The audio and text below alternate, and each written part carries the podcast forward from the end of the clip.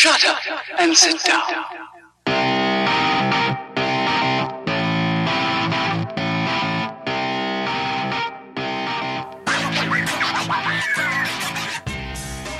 big sip of coffee before we get going. What's up, guys? Welcome back to the show. You're tuned into episode 74 of the Quiet Part Loud podcast, and I'm Daryl. I'm your host, as always, and it's good to be back. So, thanks for tuning in and uh, coming back to join us again. If this is your first time, welcome. Um, we're gonna basically jump right in, but I want to say thanks for uh, the feedback that we've gotten over the past uh, week or so. Uh, it's been great. Uh, we appreciate you, and uh, we appreciate you letting us know what you think about the show keep tuning in. We're gonna keep getting better um, and keep, you know, talking about the things that we want to talk about. Which, you know, this week there's been a ton of stuff. But before we get before we get going, check us out. You can get this show on Spotify. You can get this show on um, iTunes, SoundCloud. Obviously, that's where we host. Uh, and then you can follow us on Facebook and Twitter as well if you search at Quiet Part Loud. So those are all the main connection points. Uh, so go ahead and check us out. Let us know what you think. We always want feedback, and uh, we always want your thoughts. We'll, you know, what what do you want to hear about? What do you want us to talk about?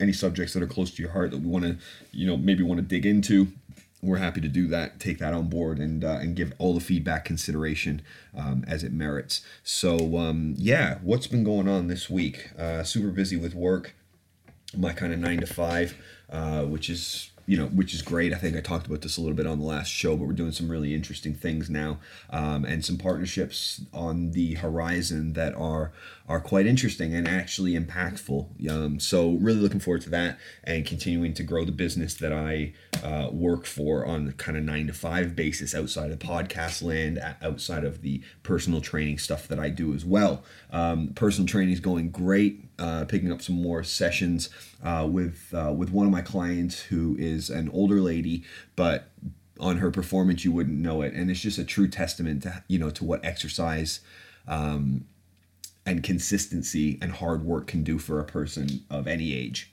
And also the fact that you're never too old to get started.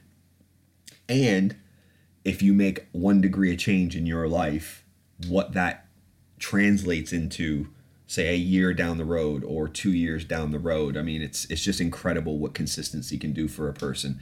Um, and uh, and one of my clients in particular is a real testament to that. And i'm actually seeing her uh, a couple of times this week. She's kind of stepped up things. And again it's all good things. It's all good to see.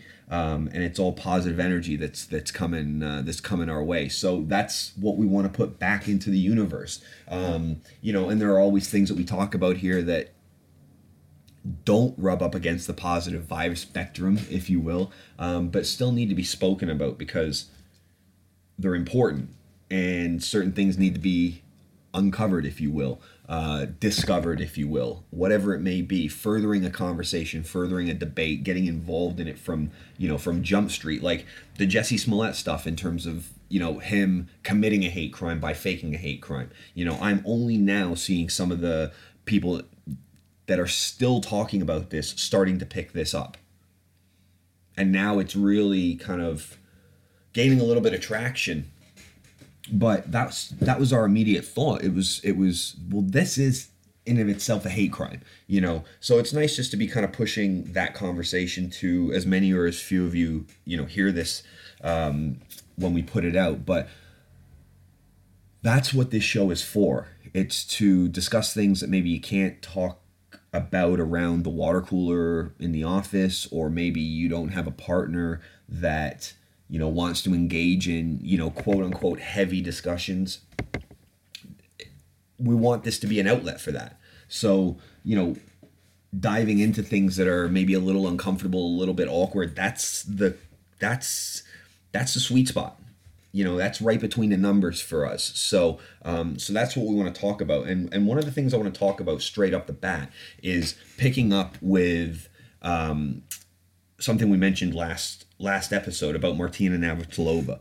She was uh, removed, threatened to be removed from an LGBTQ uh, board, a number of different organizations, uh, because she made a comment about transgender women. And for anybody who's not familiar, that is a man who then transitions into a woman, uh, being allowed to compete in female sports. So, i.e., I'm a man, I transition to a woman, now I want to play female tennis.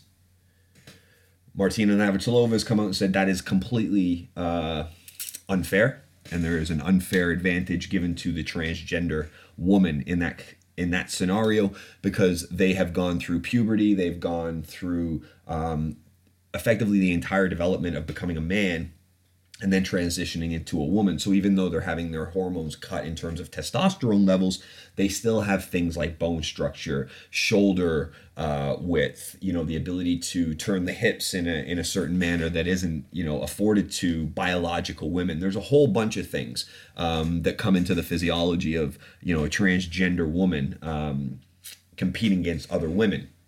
But I think it's really funny now because again, we're going back a week or so ago when we started talking about this and how, you know, this is complete nonsense from a physiological point of view and from, you know, from a competition point of view is completely unfair and that we were completely behind Martina in terms of her statement and what you know what her intentions were which was definitely not to be transphobic. It was to state a fact based on biology and athletic performance by one of the greatest female athletes of all time. So since then, other female athletes have come out in support of Martina Navratilova, Paula Radcliffe, etc., saying, no, no, no, we absolutely agree with what Martina Navratilova is saying because we know, right? There's something like, I think even Serena Williams said that like she probably couldn't beat a man in the top, ranked in the top 100 men, male tennis players so if any one of those in the top 100 decided, ah, you know what, I want to be a woman, that they would probably be, you know, up there with the greatest of all time. It's ridiculous. The argument is categorically ridiculous, but yet you still have people that virtue signal on the other side of this debate for the sake of virtue signaling on the other side of this debate. I saw a sociology uh, sociologist speaking on uh, the Piers Morgan Good Morning Britain program, and you know, as soon as you challenge this guy, as soon as Piers challenged him or the female presenter uh, challenged him, he started yelling. And when Piers did it, he was like, he said to Piers, he said, "Silence now, let me talk." Like, like what are you talking about? You're on his show, you're having a debate, and you know, it should be fluid back and forth. But very quickly under scrutiny, these arguments fall apart. And the only argument that the, soci- the sociologist had was well, we're in the 21st century and we need to take a 21st century approach to gender. What does that mean? Like for a, for a scientist of social studies, right? A professor of social studies to come out and make that flimsy of an argument about why there is no advantage for a transgender woman to be competing against female athletes and for him to not throw anything down in terms of sociological evidence or studies he may have reviewed in preparation for this interview to make this argument about why he thinks it should be a, a fair playing field. No, he said we're in the 21st century and we need a 21st century approach to gender and sports or something like that. I mean, how how ridiculous can a person be? How like could you could you possibly imagine a response that would, that would cause any person to take that serious like worst response ever. Worst response ever. He had no merit in terms of data studies any evidence he could bring to the table and he's a sociologist. It's in his fucking job title to know what the trends of society are and groups of people right? So he should have this stuff to hand if he wants to become considered a transgender specialist or have even a professional quote unquote opinion on why transgender people should be allowed to compete in the sport that they now identify with rather than that which they were born. Because again, under scrutiny, these arguments fall to bits. And I'll tell you why. It's very, very simply because in all sports, right, you, you hear this. Well, from the transgender community or from the chan- transgender support community, right? Like this sociologist who's just virtue signaling for the sake of being a part of this progressive movement, right? Because the evidence doesn't stack up. It simply does not stack up. And I'll tell you why. People want equality of outcome and inclusion across the board unless it includes something dangerous. As soon as you start talking about the dangerous things that are predominantly dominated um, by men, you don't really hear much in terms of you know an equality of outcome or a gender pay gap issue, right? Example: construction workers. I don't hear anything about the gender pay gap or the equality of outcome and the gender kind of equal gender split in the workforce. I don't hear that conversation going on right? I hear about it in things like, you know, computer programming and, you know, different things like that and, you know, the tech industry as a whole and, you know, different things like that. I, I hear that conversation going on in terms of, you know, equality of outcome. We have a diversity problem, right? We always hear this from, you know, the Googles and the Facebooks and, you know, this kind of crowd. They're, they're all in for that sort of thing, right? But what I'm never hearing about are any of these champions of equality talking about how come we don't have a 50 50 split in the military. Or why the people who are doing, let's say, let's take a more extreme version. Well, you can't get more extreme than, mil- than the military, but let's take a dangerous version, uh, dangerous occupation like, I don't know, crab fishermen, right? Like the deadliest catch crew, right? Why is nobody crying out for equality of, uh, like diversity in that field? or quality of outcome in that field or professional cage fighters, right? You're not hearing about that. Firefighters, you're not hearing about that. Police officers, maybe a little bit you're hearing about that, but that takes me right on to an issue that I actually saw because they're going the complete other way, which is Cheshire Police, right? There was an article, I think, in The Independent or something last week, and it was about Cheshire Police being sued successfully by a uh, an ex candidate who was refused the job as a police officer because he was a white male and didn't tick enough diversity boxes. So there's a diversity quota here, even when nobody's asking for it because people are scared it's going to be coming down the line. Right? So you've got this little police force that are looking for more of a equality quota, let's say, and they're doing it because they want to diversify in order to have a better public relation with the community that they occupy, et cetera, et cetera. There's a number of reasons why a police force might instill a practice of diversity or equality of, you know, uh, staff But the transgender support community is not asking for this. The equal rights, the the the LGBT community, the you know the real social justice warriors out there, they're not going after these things. They're not going after the places that would go outside of the comfort zone, let's say, of the average person. Because the guy that they the Cheshire police um, denied is like six foot two, you know, big white dude. I mean, the picture in the article, he has somebody on his shoulders. He's just smiling and like looks like he's like walking down a hill.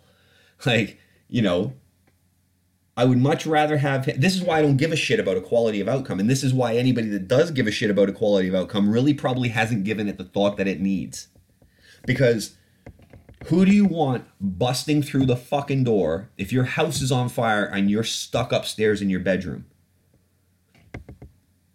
Do you want some 125 pound woman or 140 pound woman running up there hoping that she's going to throw you over her shoulders, carry you to safety? Or do you want some big fucking dude that's six foot two, built like a professional athlete, running up them stairs, throwing you over his shoulder, and running back down? There is a physicality aspect to this that is not taken into consideration when you're talking about equality of outcome. There is a proclivity towards dangerous jobs and dangerous situations that is never taken into consideration when you're talking about equality of outcome or diversity in the workplace or equality of diversity in the workplace. Also, it is an untenable measurement because you can never split based on true equality of outcome because the variables are far too much. You can do it on race, you can do it on gender, but somebody's getting left out. And someone in these situations will always find something to complain about, which is why your best bet every single time is to do it based on meritocracy. You do it based on the merit of the person in front of you and their ability to perform the task that is required. The best person for the job. Now, should everybody have an equal uh, uh, the um, should everybody experience equality of opportunity? One hundred percent. If a five foot two, 110 pound woman wants to apply to be a firefighter, then she should most absolutely be welcomed into the application process with the caveat of understanding exactly what the job is. So once you start going through the boot camp and once you start going through all the training and the fact that you have to lift that dummy up that like flight of stairs that most men don't do very well with, then let's keep going. If you want to keep going, let's keep going. The equality of opportunity is always on the table, should always be on the table, should never be removed. And anybody that thinks anybody that thinks that you shouldn't have equality of opportunity is the same type of person that wants equality of outcome. They're just on different ends of that circle, right? They still live next to each other at the top of that circle, being extremes, but they're effectively extremes nonetheless, just on opposite sides of the coin. So, be careful on both accounts. Someone who doesn't want equality of opportunity means that they want all that shit for themselves, right? That's where white privilege comes in. That's where racism comes in. That's where all that nonsense comes in. People who want equality of outcome think, well, I'm getting mine, even if the only way I'm gonna get it is by claiming a victim status. That's where we're at. But the truth of the matter is, most people don't act like that. Most people don't care about this stuff. And most people don't act in a way that would intentionally violate somebody or offend somebody or discriminate against somebody. Most people aren't like that. I don't think. I don't think most people are good, sweetheart angel types but I don't think they're inherently fascist or racist or, you know, discriminatory. Of course, we only we all have our proclivities. We all have our bedroom talk or our pillow talk or our, you know, in the house talk versus, you know, what we would talk about in the office. We all have those versions where we joke around about, you know, stuff that may be on the border of inappropriate. Of course. But that doesn't mean that the people, you know, that I'm working with, if they're different in any way, shape, or form, that I'm going to call that out or, you know, not interact with them or not value their opinion just because they're different in some superficial way. We have to work off of meritocracy. What do you bring to the table to be able to do the task at hand in the most effective way and more effectively than those people who are trying to do that job in you know, or take that job away from you via competition or whatever it is, right? Is there, eh, who are you hiring in an application process? You're not hiring a woman because you need one more woman on the team. Because if that's how you hire, you're not potentially getting the best person for the job. Right? You can't split it based on equality of outcome. It's impossible. Because someone will always be underrepresented, someone will always feel left out. And that's why the only way that you can move forward in terms of any of these discussions is to, is to go by merit. So, with that in mind, let's look at the merit of these things. The merit that it's a 21st century and we need to take a 21st century approach well, if that means by allowing anybody that identifies as a woman to compete against women or have the same rights as women, that is that doesn't have much merit in terms of an argument. What would have merit in terms of an argument is looking at the science behind things, looking at the physiology behind things, looking at the biology about things, and making a sensible outcome based on that and the merits within those findings, which are clear and undeniable. And anybody that wants to refute those better have some damn good evidence to the contrary. But again, these things fall apart as soon as you start to investigate just a little bit. Equality of outcome. Do you really want equality of outcome? Because if we have a quality of outcome, you have to have a quality of outcome across all things. Or you do not have a quality of outcome. That might risk your livelihood. Are you willing to sacrifice for the cause, as it were? If you were the data point, let's call it, that caused the inequality, would you sacrifice yourself for the cause? To make sure that you are one step closer to what you consider an, an equilibrium to be. My guess is your mortgage and the ability of your family to buy groceries and go on holidays would would probably take precedent over that. So it's a very noble argument to attempt to make, but most people lack the courage of their conviction. So people can talk a big game, but when it comes time to actioning things within that game, they're somewhat reluctant to do so when it might have a personal impact on themselves negatively. The example of the transgender woman in the convenience store yelling at the poor boy who was attending the cash register when he mistakenly called her sir when she had a five o'clock shadow but was wearing a dress.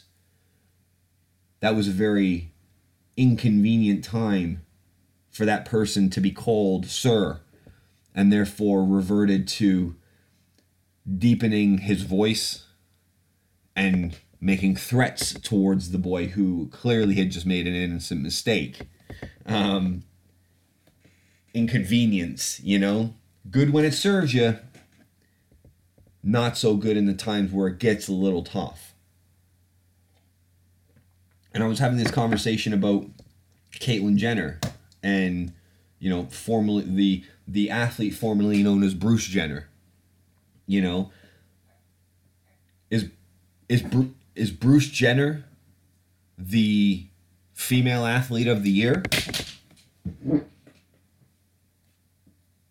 What has Bruce Jenner done athletically as a woman? Has he technically become a woman? Or is he just manifesting the aura of a woman? I know he's had some tits put in. I know he's had his face chiseled down. Has he had the whole thing lopped off? Has he gone full transition? I don't know if he has. One thing I do know for certain is that this proponent of transgender rights is against anything other than traditional marriage. I know that for sure. I also know that Bruce Jenner killed a guy before he became Caitlyn or just after. And nobody talks about that.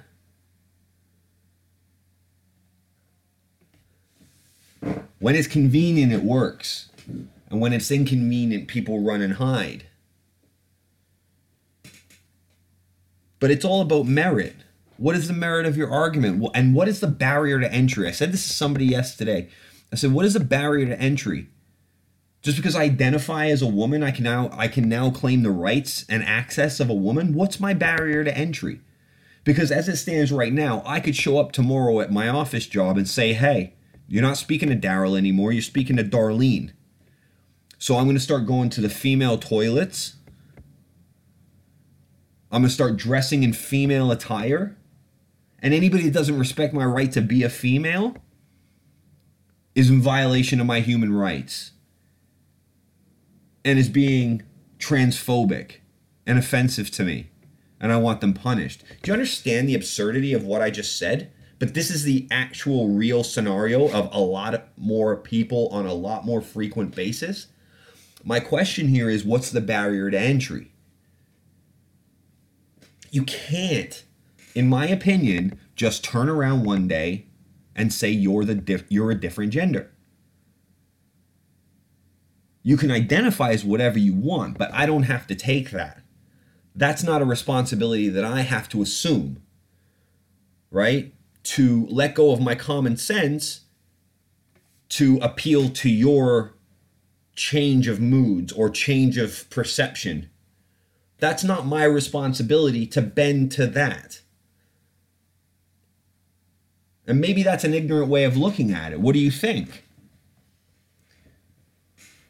But should I have to? Like, or should my, like, if I did that, if I showed up at work and wanted to be recognized as a woman, should everybody just immediately say, okay, cool, let's go, Darlene? Do you think that the head of my department would want me going on any meetings?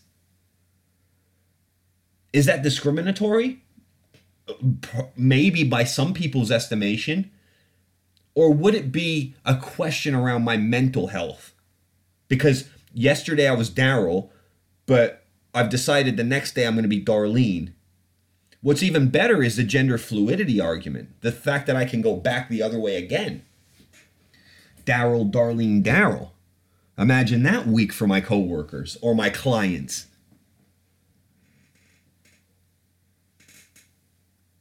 Convenient. It's easy when it's convenient. It's easy when it fits into the grand scheme of things, right? Because there's not much of a grand scheme.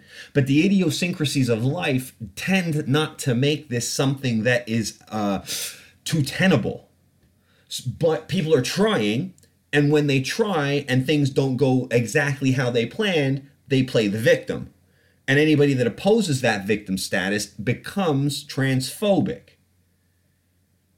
so it goes all the way full circle, right? Because what we talked about was Martina Navratilova saying transgender women should not be allowed to compete against women tennis players because transgender women are at an advantage.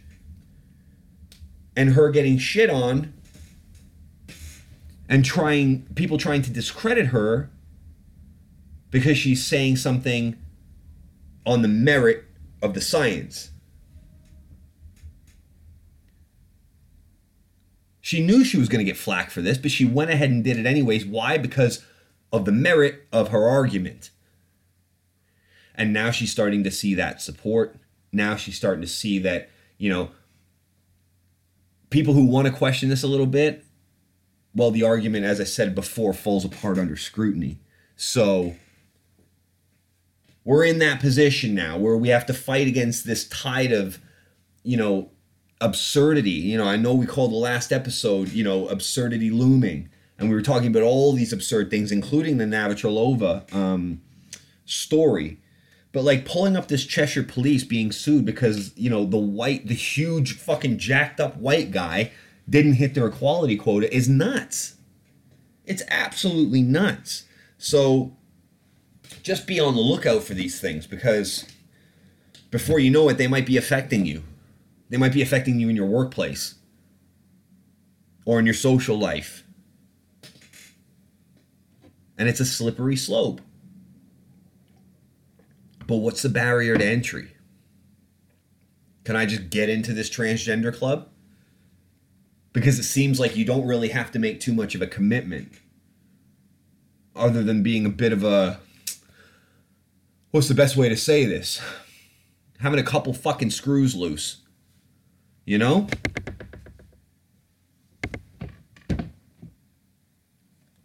Anyways, moving on, moving on. I wanted to talk about. I wanted to talk about. Um, we, we didn't talk about him last time, right? But I want to talk about Donald Trump because it's been a couple of weeks and some things have happened and they're pretty substantial and they need talking about. And I think in a way the kind of the three things that I want to talk about in terms of Donald Trump all tie in. So the first thing is his summit with Kim Jong Un right? Where did they go? They went to Vietnam this time or something like that.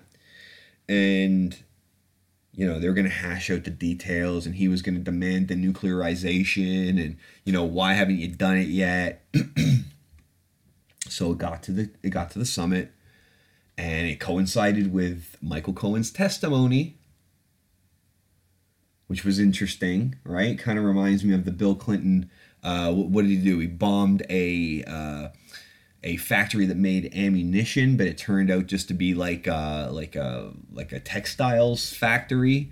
On the day that Monica Lewinsky was testifying about fucking him in the Oval Office or giving him a blowjob in the Oval Office, same day, by the way. So the day Michael Cohen was due to start his testimony in front of the uh, the House committee, right? Well, that was when the summit was scheduled for. So that's nice and neat, right? But the summit fell apart. Why did the summit fall apart? Well, the summit fell apart because North Korea wanted the entirety of the sanctions that the US has levied against them lifted to then return with a you know a promise of starting to denuclearize the country and their armament but historically speaking, right, we've already spoken about this. Like, I don't know how many of you guys are new to the show, but like in episode 12 or something like that, way back, we, we talked about, it, well, it would have been, it would have been when the first summit happened. We talked about denuclearization and what this means to North Korea versus what it means to Donald Trump in America, right?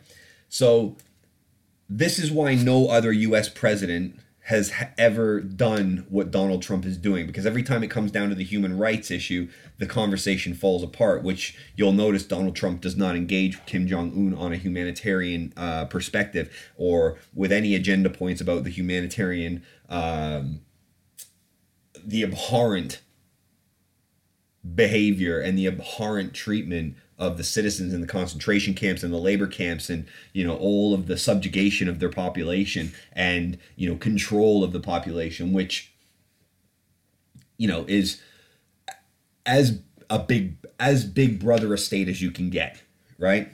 So one the conversation always falls apart on the human um on the human rights uh, aspect and the violation around human rights.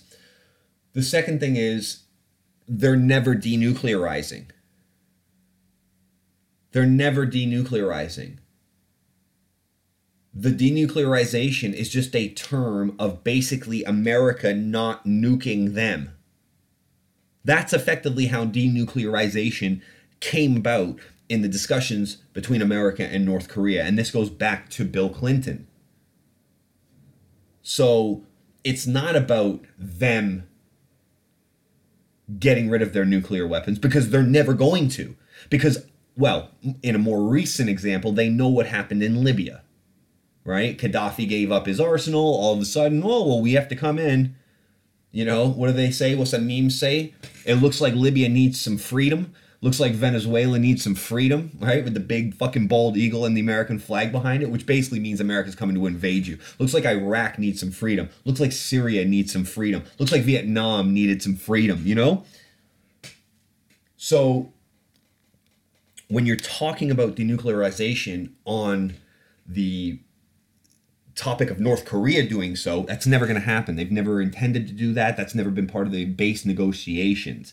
And the fact that Trump didn't have any historical context on this is probably one of the reasons why these discussions have fallen to bits.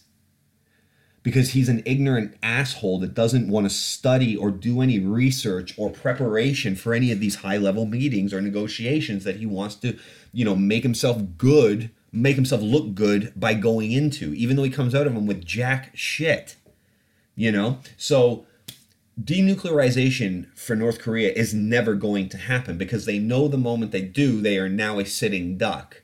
They know that their control over the population falls apart. They know their control and their uh, kind of their, you know, their ability to negotiate with South Korea, but also do business with China, by all, but also, you know, kind of keeping the U.S. at bay. This is all predicated upon the fact that they have an armament. And they're not letting go of their ace in the hole, right? This is the ace up the sleeve. They're not getting rid of that. denuclearization, in these talks, means that America will not nuke them into the Stone Age or worse. But that seems to be fundamentally lost in these conversations. And when you've got a guy like John Bolton doing some of the, you know, framework of how these things are negotiated and structured going forward, it's no wonder these things are falling apart. Then you put a retard like fucking Donald Trump at the helm, and of course they're going to go nowhere. You're dealing with two sociopaths. One that's got, he's third generation, right? Kim Jong un. He's had practice. He knows exactly what he's doing. He knows exactly how to manipulate a guy like Donald Trump. And Donald Trump thinks he can just bully people into doing shit. And that's not how global diplomacy works. And that's not how negotiating with someone as ill minded as, you know, the descendant of these folks, Kim Jong un, is. Like, Kim Jong il was a fucking nightmare. His dad was a fucking nightmare. Like, you're they're missing the point. So, anyways, he says, "Well, I want all the sanctions lifted before I promise anything to do with denuclearization. Trump's like, right, see ya. Causes stink on the same day that Cohen's starting to give his testimony, which detracts from that and puts the focus on Donald Trump making a blunder out of the summit again. So maybe it was done on purpose. Maybe it's just his absolute incompetence to do any negotiation, uh, negotiating or uh, foreign policy, right? Take your pick. It's probably a combination of both, but it comes conveniently at a time where his ex lawyer, former lawyer, former fixer, is giving some of the most damning testimony that we've heard to date about Trump, his organization, his financials, the way he bullies people, the way he conducts his business operations, etc., etc., etc. So one can believe that the fuck up with the North Korea summit could have been a distraction piece to take away or limit some of the coverage that was given to Cohen and his testimony. Unfortunately, one of those two stories has a longer shelf life. And if you guess the Michael Cohen testimony, then you'd be correct. Because after the fizzle out of the fuck up in uh, Vietnam, people are still talking about Cohen and his testimony. And the fact that he's now implicated Donald Trump in about 11 different felonies, named names with, I think, about 10 different people, associates or, you know, former associates that can link evidence to the claims that Cohen was making about these transactions, intimidation, you know, payoffs, etc. And he can point to the people who will know directly about these things one of the most effective parts of his testimony was actually when he was uh, when when the freshman congresswoman uh, Alexandria Ocasio Cortez was given her five minutes to give some questions to Cohen. And if you've not seen this clip or you've not seen her in action on the um, on the House floor, then you should definitely check her out. I don't agree with everything she says. She's a bit too far left for me in a lot of instances. Um, her big green deal, um, you know, was for the most part seemed very, very good, very sensible, and for for all accounts, I agree with the vast majority of it. What I don't agree with, like a lot of people have pointed out, is the fact that within her original draft, she said that everybody unable or unwilling to work should be giving universal basic income categorically not my stance on it. I think it's categorically um, irresponsible to do that, and I don't think it works out well in the long run. So, you know, in certain ways, there's certain things I don't agree with her about, um, but there's a lot of things I do agree with her on. One of the things I admire about what I'm seeing from her in her early days as a congresswoman is her ability to use time very effectively when delivering and receiving uh, when delivering questions and, and receiving answers to those questions she's very sharp she she asks very good questions to get immediate responses um, and so she can kind of quick fire and she did this with campaign finance reform uh, debates that she was going through and she did it with michael cohen and she asked specifically for names. And again, if you haven't seen this clip, go ahead and check it out on YouTube. But what I think is hilarious is the fact that on that day you have Trump and uh, Kim Jong Un having a fall apart summit that goes nowhere, complete waste of taxpayers' money, complete waste of time. At the very same day, this is all falling apart, or coincidentally or not, Cohen is being questioned and giving testimony about Donald Trump on the committee floor and AOC is getting the most damning information out of him of the whole thing. So, what happens next? Well, the distraction piece of the North Korean summit didn't work. So now what's gone on is it's detracted away from it's they're trying to detract away from that testimony of Cohen's by pointing illegal finance uh like fi- campaign fa- finance violations to Alexandria uh, Ocasio Cortez. They're now saying she's accepted dark money. They're now like the conservative news outlets. Like there was a there's an organization called uh, one sec I'll get it for you. It's called the bear with me the National Legal and Policy Center, right? So Fox News, I watched a clip on Fox News, and they're saying, well, this report, it was, um, you know, it, this complaint was filed by the National Legal and Policy Center, which sounds quite official, right? Well, if you go to uh, nlpc.org and have a scroll, it's basically a Fox News website. It's basically uh, a website that only attacks people on the left and makes them seem like villains like the first one is a picture of um, AOC, and it's her appearance on some talk show, but it's it's under the headline. This is the National Legal and Policy Center, by the way, right? Their uh, their slogan is promoting ethics in public life, founded in 1991. The first actionable button on the page is to donate to them, of course right? The second one is also to donate to them. Then they have a list of accomplishments, a link to that, code of ethics, and a union corruption update. Then it goes into a newsfeed style um, display, and under the subheading, What's Hot? Right? What's hot? This is the National Legal and Policy Center. I would expect What's Hot to be on fucking BuzzFeed, not a National Legal and Policy Center website, but nevertheless, under what's hot, right? It says FEC complaint filed against Republican Alexandria, Ocasio Cortez for extensive off the books campaign, right? Well, that FEC complaint that was filed against her was filed against the website that I'm reading it on. This is complete horseshit. And again, it's a complete distraction piece to take away from the actual criminal doings that are taking place by that president and the Republican Party and the conservative, the the the ultra conservative part of that country that's trying to protect him. Check out the National Legal and Policy Center.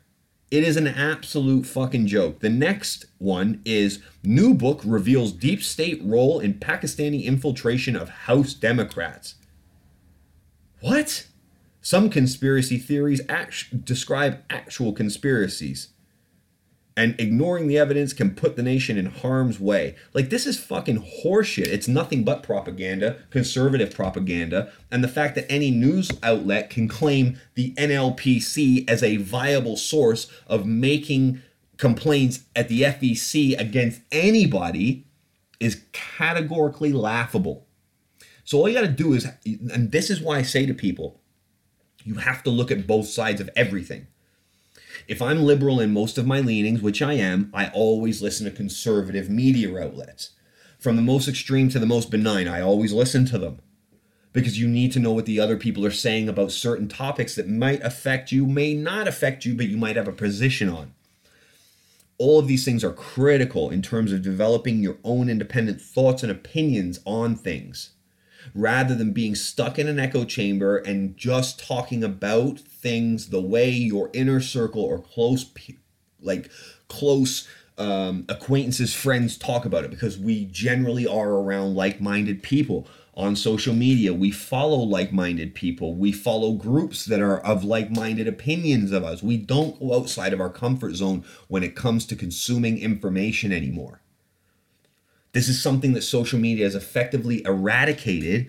Jack Dorsey says it on Joe Rogan when he gets interviewed. You know, we create echo chambers, you know, to to a fault, he says you know, and something that they need to address, but they're not going to address because that's how they create these things.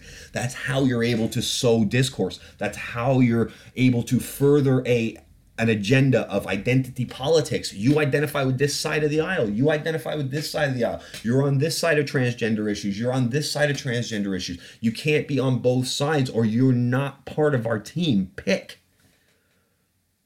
This is what happens. You remove nuance, you remove context, you remove any variability in conversations or subject matter. But you have to look at both sides of the argument, or you're not going to be able to do any critical thinking for yourself. And you will just be stuck in this mindset that doesn't update. It's software that keeps repeating itself, it's not getting any better. Explore the other side. Explore the stuff you don't like. Explore the stuff you don't agree with. How else are you going to have your mind changed on anything? How else are you going to be able to have true perspective? Have true debate on anything if you don't look at both sides? So even when I was watching Fox News and they were trying to rip uh, Ocasio Cortez apart. Like basically, they were basically ready to sentence her to prison, right? Off of this NLPC filing of the SEC, which is obviously constructed, obviously made up, obviously for the purpose of slandering her and discrediting her and things like that. but if you just dig a little bit and if you just watch the footage, even the Fox News footage that I watched, there was one person on that sofa that was saying, listen, the evidence will bear out the results of this, and we will figure out whether she's guilty of campaign finance violation or not. But the evidence is not there. This is just a complaint. And people like to attack this girl because she's making waves on the political scene. And even her colleagues on Fox News were like, ah, you don't know what you're talking about. You know, she's always doing this and she's dirty and she's, you know, she's a criminal. Like, fucking just everything they should be saying about Donald Trump, they're saying about uh, Alexandria Ocasio Cortez. It, it's it's hilarious to me. But there was one slight murmur of reason, even on the Fox um, Fox News sofa. And I didn't catch the girl's name, or I'd give her a shout out right now. They didn't really do it because it was just one of those kind of clips from the show. But the way they jumped on this NLPC uh, filing as being, you know, case closed is just hilarious. And then they turn it around to things like, oh, you're against air travel. How come you took a plane to your meeting? Like, fuck off, guys. Like, you switch the subject, right? So, again, there's no merit in these things. And I think you have to look at what the what the merit of people's argument is. And if you're only listening to one side of the argument ever, how are you supposed to know what the other side is doing, saying, considering, debating, arguing about within themselves. You don't know any of that stuff. So you have no true perspective on things. Right? I equate it back to like the Good Will Hunting scene where they're sitting on the park bench and you know, he says there's nothing I couldn't learn from you that I couldn't read in a book. Right? You don't know what the Sistine Chapel smells like. You don't know what true love is all about because you haven't actually experienced anything. The only way you can have true exper- uh, true perspective is to have true experiences. And to have true experiences, you need to go outside of your comfort zone. What are you going to learn about Mexico sitting in an all inclusive resort? What are you going to truly learn about Paris if you only see the Eiffel Tower? What do you know about England if the only thing you know is the Queen and Buckingham Palace? There's no context, there's no nuance in that. So I try to look on both sides of the coin. And when I look at this, I think this is this is the attempt at a smear campaign for someone who is putting the clamps on Donald Trump in a legal way, in a systematic way, and who is doing it in an effective manner. So they're trying to do that because the summit didn't work in, ter- in turning distraction pieces, uh, in, in terms of being a distraction piece towards the Cohen testimony. That was only highlighted by how well AOC can question and deliver questions and get answers out of people, especially when Cohen was more than willing to give her those answers. It was uh, it was something quite effective to watch. Um, but obviously, they had to do something to try to take away any of the uh, legitimacy, the credit, the credibility, or you know any of the merit in her arguments, right? Stay in there. We're always in a theme. Stay with me, you know. Um, but uh, I think it's just funny. But you got to look out. You got to look out for both sides. You got to know what other people are saying, right? Have perspective, guys. Have perspective. Do a little bit more digging. Spend a little bit more time investigating, and you'll be so much better off as a result of that. Um, so that's what's going on in America. In the UK, we are just about fucked. I mean, we've got 23 days before the Brexit decision. Apparently, we've got a vote coming in six days or something like that, seven days, um, to find out where we are in terms of our latest non deal. Um,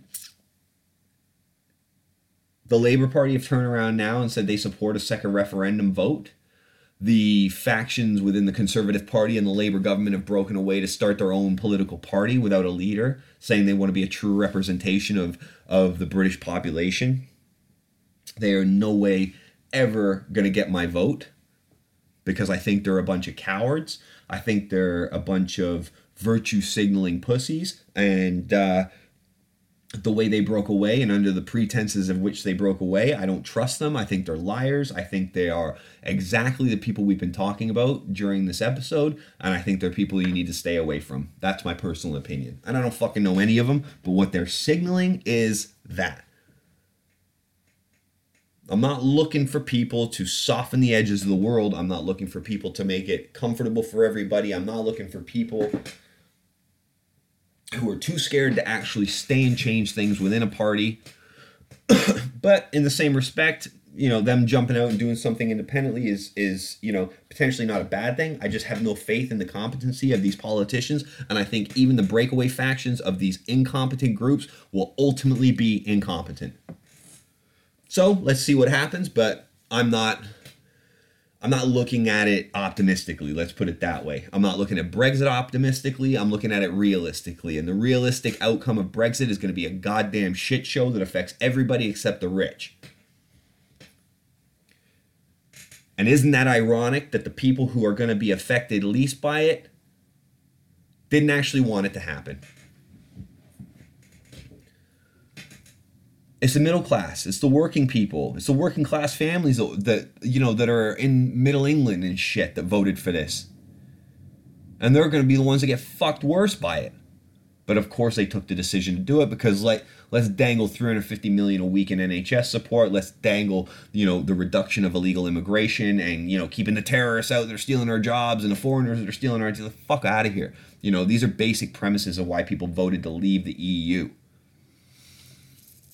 and now we're stuck in a position where we might lose some of the what the UK has always been based on the fact that we can't do simple negotiations around customs unions and borders. It's disgraceful and everybody involved should be sacked for incompetency. So until there's an update on the vote, I'm going to leave it there and just say that I'm disgusted with the state of British politics. It's not even entertaining at least you can garner some TV time and a couple of laughs from how stupid the people in America's politics are. You can't even do that in, in Britain because we expect more from them. But we get just the same. Just the same incompetency, just the same lack of detail, lack of explanations, lack of attention to the constituents that put them in the job in the first place. And they're just running on this track. Like they got the, like, Theresa May's got the nerve to sit up there and smirk when people are asking her questions about what's going to happen with this and what's going to happen with that after Brexit. And she's like, I already explained it. Like, fucking, who you smirking at? You think this is funny? This shit is not a joke, man. You're about to plunge us into a recession for a political political motive because you can't say, you know what, this whole thing is fucked up. I didn't ask for it. I've been thrown into it. I inherited this thing, and it's a goddamn mess. So we're going to call it off. political pride. Fuck. What a blinding light that is. Well, she's going to blindly drag us all into a recession state, and it's going to be a shit show following. And I guess the I guess the point that pisses me off the most is that nobody's doing anything about it. Like nobody's standing up to take actual corrective measures. Like nobody's saying and countering to her when she says, I'm doing the will of the British people. No, you're doing what the will of the British people was once in a very misinformed manner, but you're not doing that now. I've spoken to too many people about this to think that it's an anomaly that just those people I've spoken to would love a second referendum. I don't believe it for a second. And I think if you put it out to the people of the country to say, what should we do? No Brexit or no deal, no Brexit. Um, basically, Brexit with the backstop or a second referendum. I think you get a second referendum overwhelmingly. So we'll see what happens over the next couple of weeks, but it's worth keeping an eye on because it is potentially going to plunge us into a recession. Um, so we'll see. But, you know, it's a nightmare situation. Uh, that definitely needs uh, some sort of resolution. I am not in favor of extending this any further than it already has been. So we'll see what comes out of that.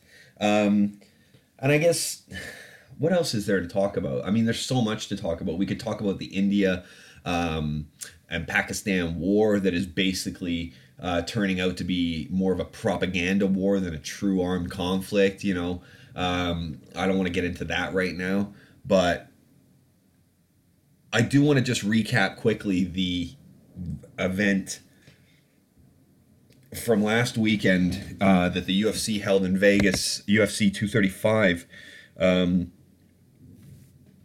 which was uh, Jon Jones and Anthony Smith as the main event, Tyron Woodley and uh, Car- uh, Kamaru Usman in the co-main event, and you know there were some really good fights on the card. Cody Garbrandt got knocked out uh, by Perez, and that was uh, Perez, and that was an amazing scrap. Anyways, Johnny Walker absolutely KO'd um, that Canadian fucking polar bear looking motherfucker with a flying knee that was just textbook perfection. Um, ben Askren had his UFC debut he won, but it wasn't a it wasn't a good win. It was a bit of a ref fuck up, bit of a a bit of a weird one where Robbie Lawler said he was out and then he wasn't. Um, but Ben Askren's a tough bastard because he took some hammers off of Robbie Lawler and uh, and still managed to kind of reverse the position, get a hold of him, and put him in the position where ultimately, let's be honest, if Herb Dean doesn't stop the fight, Ben Askren doesn't let go of the choke. And anybody that thinks you can't put either a guy to sleep or make a guy quit just by having um, like a bulldog choke or a headlock, as it were, across the guy's chin, they don't know the first thing about wrestling. They don't know the first thing about grappling, and they don't know the first thing about MMA because you can absolutely make a guy quit. You can absolutely make a guy pass out, and you can absolutely hold that thing for as long as your grip will allow. And if you're in Ben Askren's position, you could have held that for another two minutes easy. So, you know, it's uh, you know, was it just kind of postponing the inevitable? I don't know, but they wanted to run it back. Ben Askren doesn't want to he wants the winner of Darren Till Masvidal, which is this weekend in London. Um, I'm not going because I've got some other shit to do, but um, but I will be watching it, uh, and it should be a hell of a fight. Masvidal is no joke. Um, you know, and Darren Till needs to come back and get a pretty impressive win um, after he got fucked up by Woodley uh, in his title fight, and then Kamaru Usman does what he did to Woodley in theirs. So it shows a massive potential discrepancy there. And I know MMA math doesn't work, but you get a sense that Darren Till might still be a bit young in the game. And I was guilty of overhyping him, like I have been on numerous occasions with numerous other people. But I truly think that he has uh, championship potential, Darren Till. I think he just needs to dial it all in. Um, and he's actually a pretty bad matchup for Usman, other than the wrestling. You know, if he can stay away from that, then you know he he he's got a pretty good chance um, against uh, against the new champ. Um, and then obviously Johnny Bones Jones does what Johnny Bones Jones does and just outclasses his opponent to get whatever victories necessary. And he admitted that he had to be more tactical after, you know, he realized that, you know, Anthony Smith just wasn't being phased by his by Jon Jones's power, which shows you what a savage Anthony Smith is. He also got um what was it kicked in the face or kneed in the face or something. Uh it was an illegal shot but like all these pussies online are like, oh, he should have just quit and took the victory. And I'm like thinking to myself, what a fucking joke kind of comment that is. Like Anthony Smith's a goddamn savage, and it just shows you how good again Jon Jones is, greatest of all time. Um, in terms of nullifying an opponent, uh, an opponent's strategy and imposing his own you know, and being able to change and adjust on the fly, which is what he did brilliantly in that fight. Um, and just basically shut Anthony Smith down, who's been parking people and knocking them the fuck out, you know, for the last sort of 10 fights, as it were.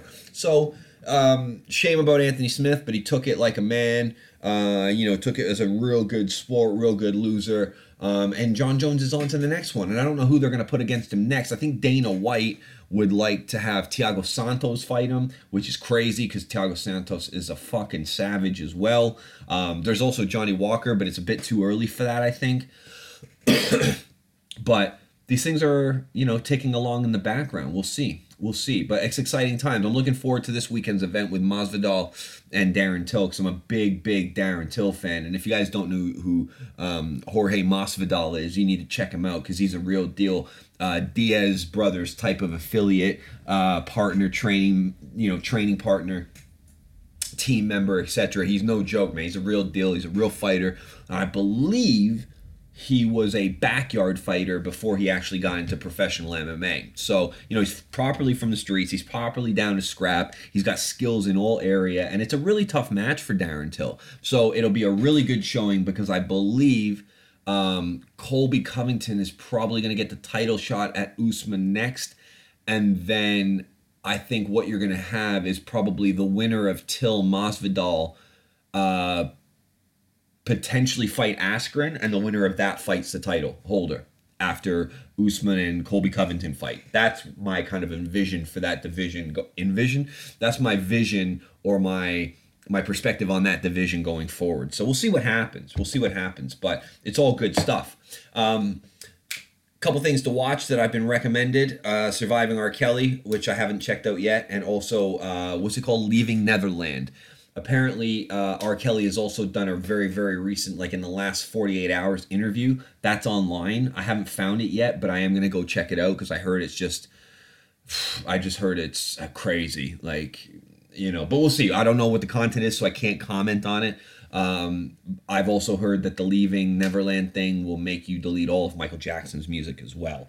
Um, so two things to look out for. I'm going to check them out between now and the next time I jump on the mic. So I'll give you guys a review on what my thoughts are with that.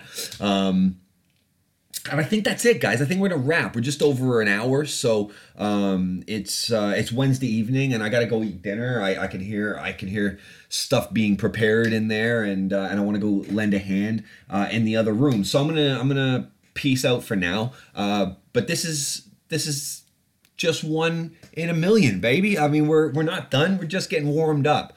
Uh, so stick around, tune into the next episode. Um, again, like I said at the beginning, you can get us on iTunes, you can get us on Spotify, you can get us on SoundCloud, and you can follow any updates that we might post on Facebook and Twitter by searching at Quiet Part Loud. Um, and that's it. I'm Daryl. I'm your host. I'm, I'm here all the time. You know, I'm going to try to get back this week and, and get another one in, but Friday's looking busy. Um, so it's not probable, but it is possible. And if it's not, then I'm going to try to knock out Monday, Wednesday, and Friday evening next week. But again, these are sometimes delusions of grandeur, and we will do what we can to get back on the mic um, with good things to talk about, good stories to to to bring to you guys, and uh, and let's keep this train moving. So I'm gonna I'm gonna peace out now. So have a great evening uh, or a great day, depending on when you're listening to this. Um, and if we don't speak before the weekend, enjoy yourselves. If you're living in London, put your raincoat on because it's pissing down all the time. And, uh, and and that's it, guys. So um, I'm your host, Daryl. This is The Quiet Part Loud, episode 74. And until next time, all the best.